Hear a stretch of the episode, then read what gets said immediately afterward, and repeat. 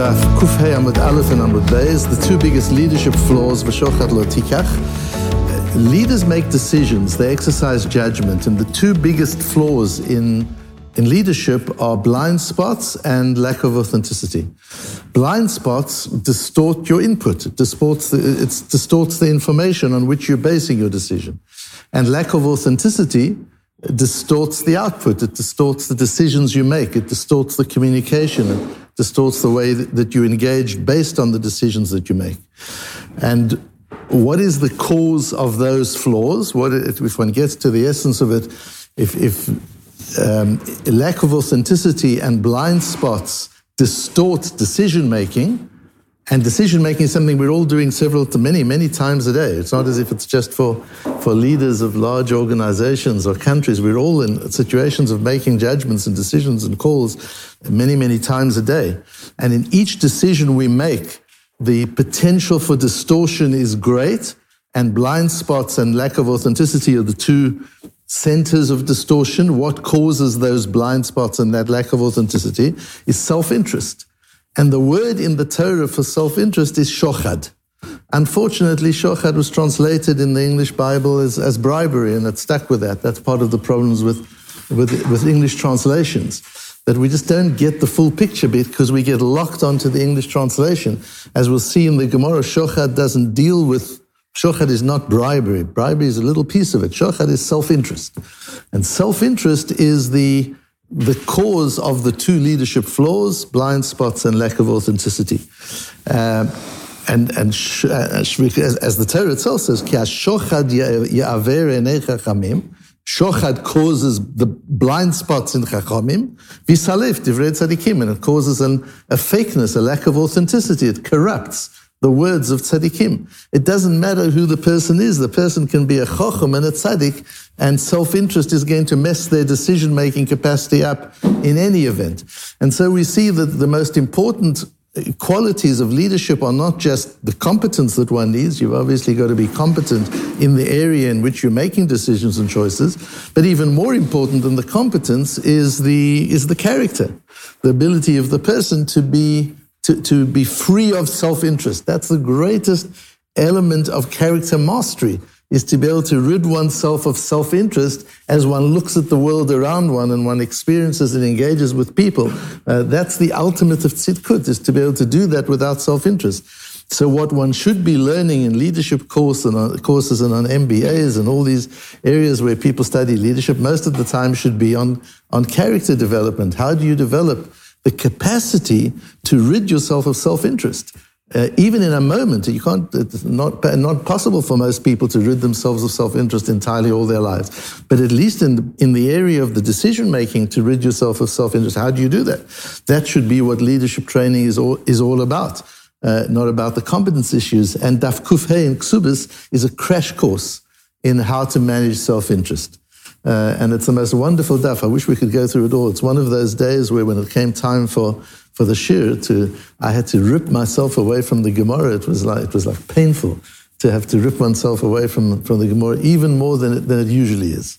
So let's have a look at the, at the main, uh, some of the main parts. Every line, every word of the stuff. I urge you to learn the stuff. If you're not doing the daf yomi, get an English translation, do whatever you need to do, but learn the daf.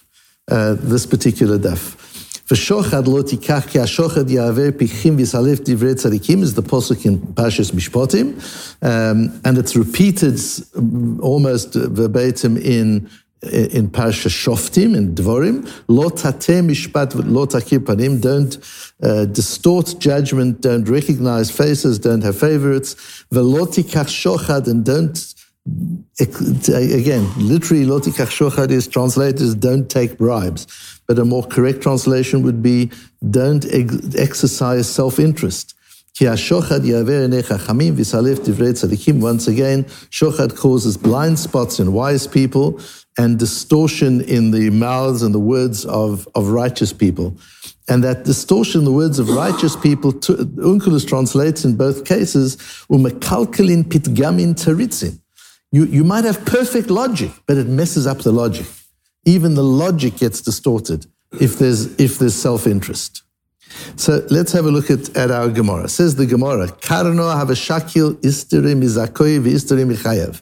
Karno was a dayan, he was a judge, a rov, and when he had to judge cases, he would take an equal fee from both parties in the in the case. Each one would pay half of the of, of the of the cost of the din. And then he would judge them. How could Karno do that? It says you can't take bribes.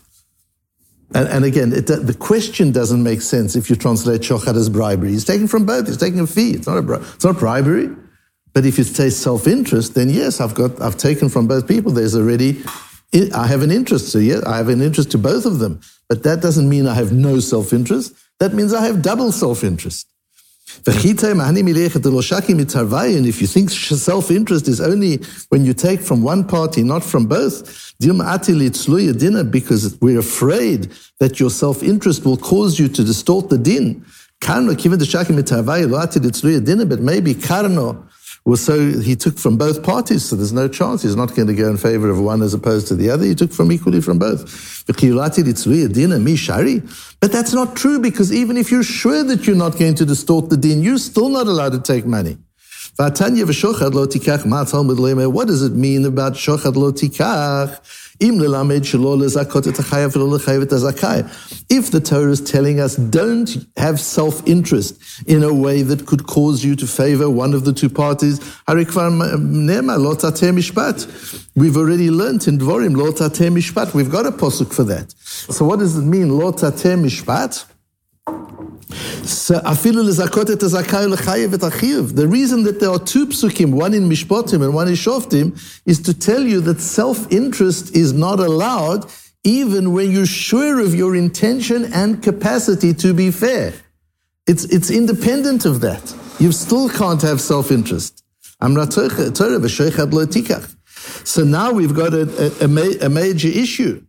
Um, why is that so? I understand if the Torah is concerned that, that self-interest could cause distortion of outcome, you've got to be careful to avoid distortion. But even in a situation where there's no distortion of outcome, for example, where you have self-interest with, on both parties, what should be the problem? The Gemara is going to confront that. The Gemara goes on to say, It's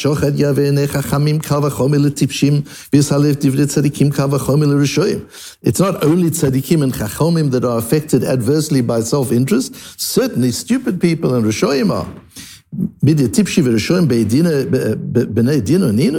Why are we even talking about that? Are dayanim foolish and, and are dayanim rishoim? That was, the question was relevant in the time of the Gemara.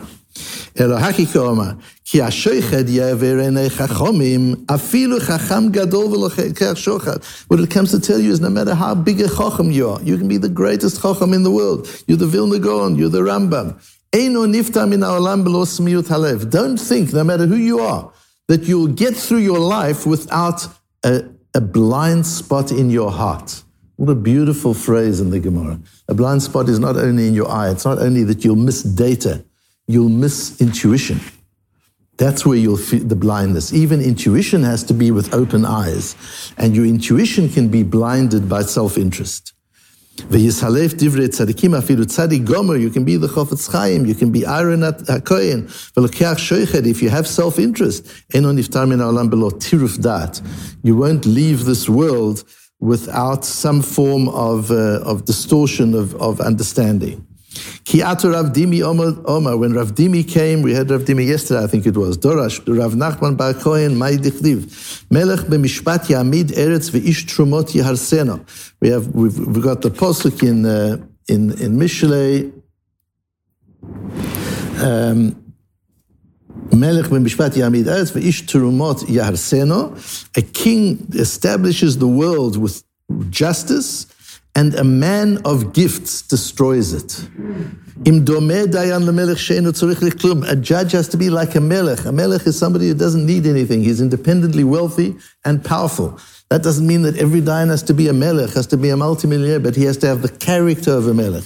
The character of a melech is, I don't need you. I'm independent. I'm okay. Yami diet, then you can put the world up.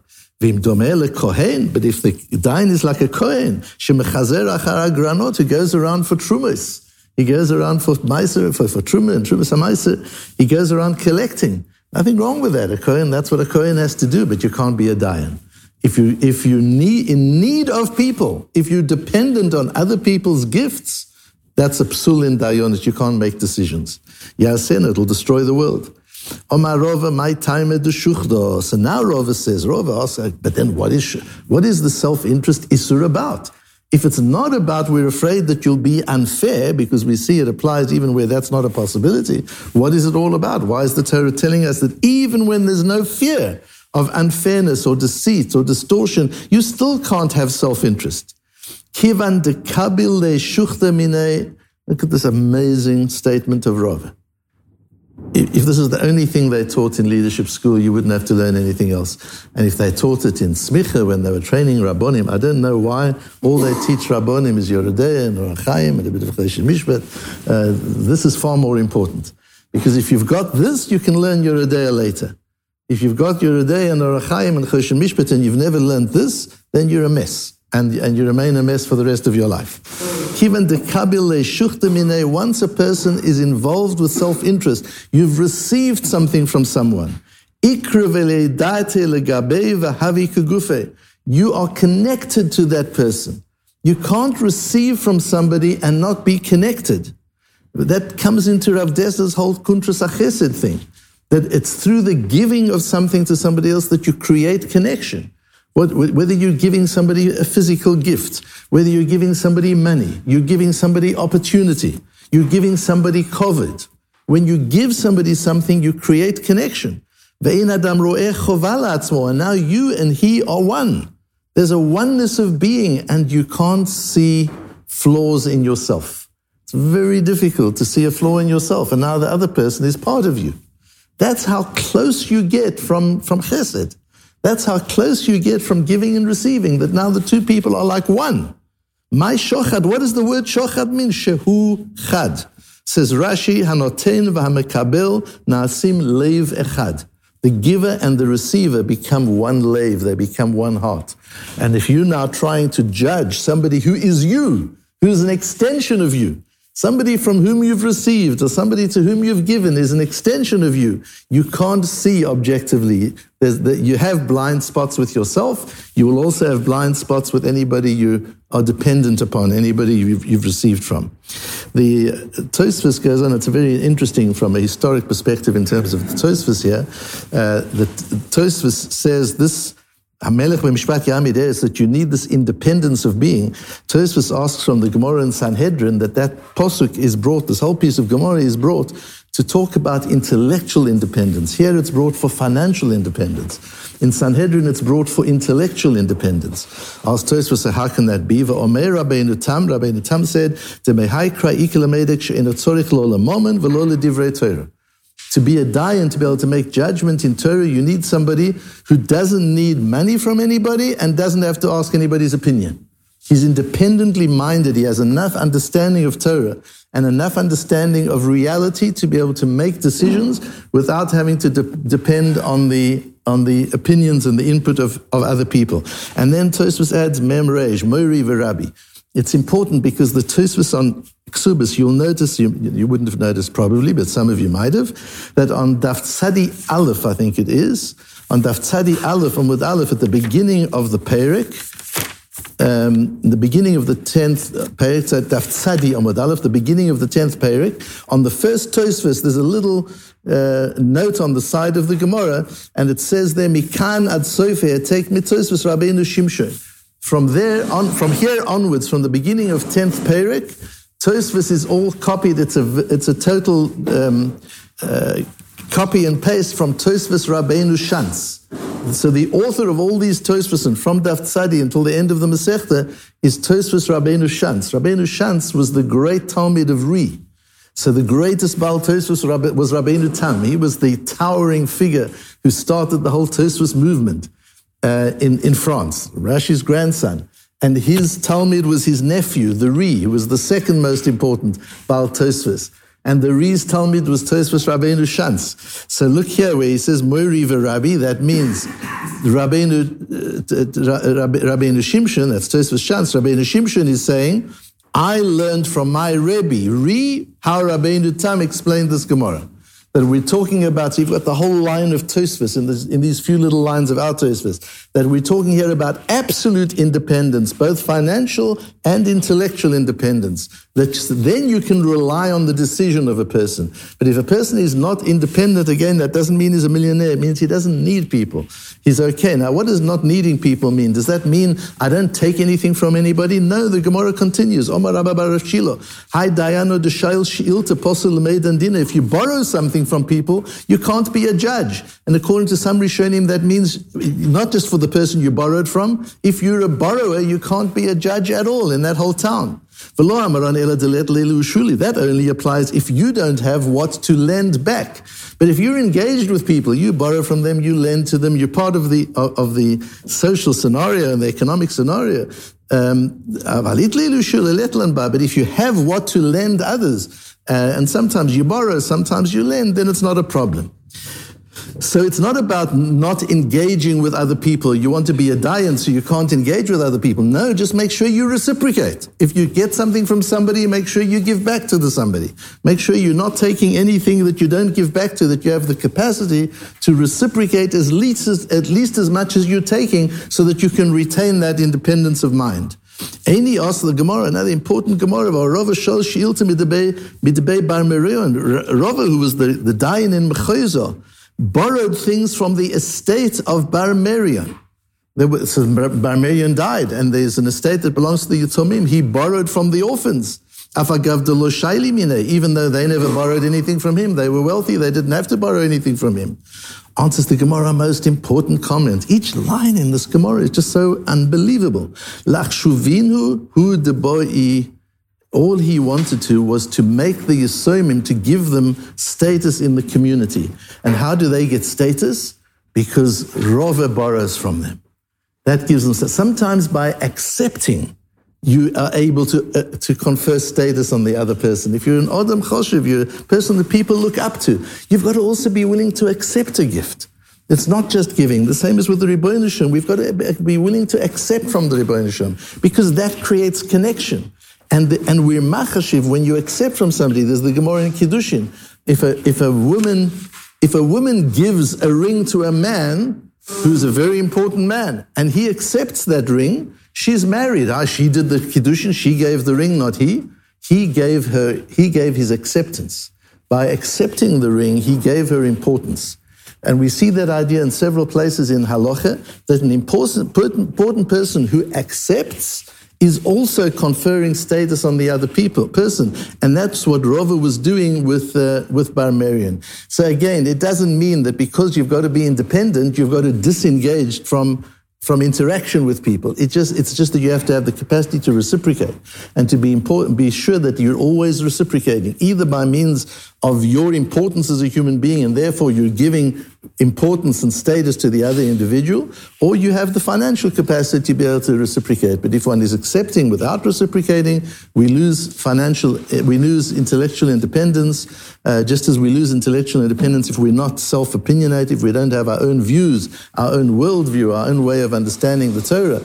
And those would be psulim and, and dayonis because of the blind spots and the lack of authenticity that would result.